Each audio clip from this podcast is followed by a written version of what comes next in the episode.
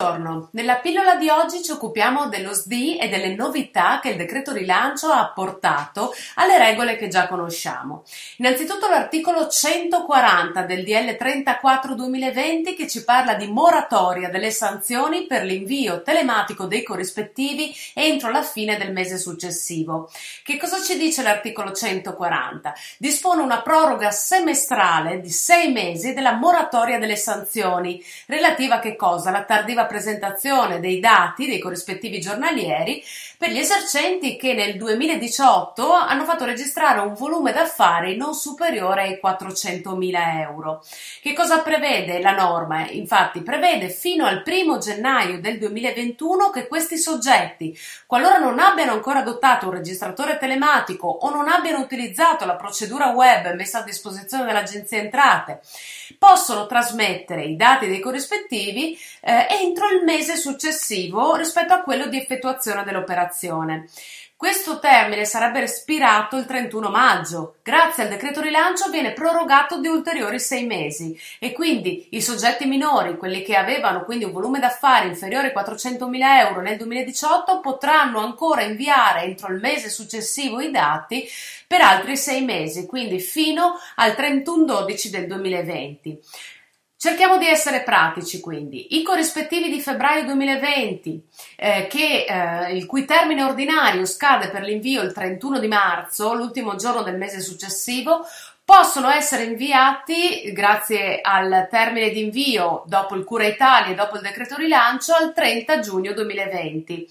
La norma di riferimento è l'articolo 62 del Cura Italia mentre per quanto riguarda i corrispettivi di marzo che andavano inviati entro il 30 di aprile 2020, anche per essi si può fare l'invio entro il 30 giugno 20 perché è stato prorogato l'invio. Eh, aprile, i corrispettivi di aprile 2020 che avrebbero dovuto essere inviati entro maggio possono essere inviati entro il 30 giugno anch'essi, quindi febbraio, marzo e aprile in sostanza entro il 30 giugno. Eh, questo grazie al Cura Italia, l'articolo 62 ha previsto una proroga dei termini. Per quanto riguarda invece maggio, eh, attenzione perché l'invio doveva essere effettuato entro il 30 giugno, questo rimane al 30 giugno, quindi i corrispettivi di maggio vanno inviati entro il 30 giugno. Per quanto riguarda i corrispettivi di giugno, questi vanno inviati entro il 31 luglio, non c'è alcuna proroga. Così come quelli di luglio, attenzione, vanno inviati entro quando? Se non fosse intervenuto il decreto rilancio avrebbero dovuto essere inviati entro 12 giorni successivi alla data del fine mese, quindi entro il 12 di agosto, ma grazie invece al decreto rilancio possono essere inviati entro il 31 di agosto. Così come quelli di agosto 2020 non verranno inviati entro il 12 di settembre, ma possono essere inviati entro il 30 di settembre, grazie all'articolo 140 del decreto rilancio. Non solo, ma ricordiamo anche che eh, il decreto ha prorogato anche il termine per aderire al servizio di consultazione e acquisizione delle fatture elettroniche che sono trasmesse tramite lo SDI fissando al 30 settembre 2020 la data eh, per poterlo fare, quindi è possibile accedere entro quella data.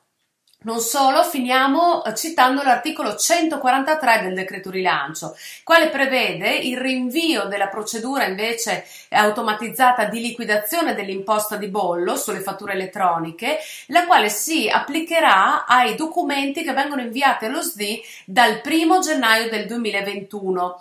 Eh, questo grazie al decreto rilancio, all'articolo 112 novis eh, del decreto, il quale eh, caso ci stabilisce che in caso di ritardato, insufficiente o omesso versamento dell'imposta di bollo sulle fatture elettroniche, l'Agenzia Entrate trasmetterà telematicamente agli interessati una comunicazione nella quale riprenderà l'imposta dovuta, le eventuali sanzioni ridotte a un terzo, che sono quelle dell'articolo 13 del 471 del 97, e gli interessi interessi che sono calcolati sino all'ultimo giorno del mese precedente a quello di elaborazione della comunicazione.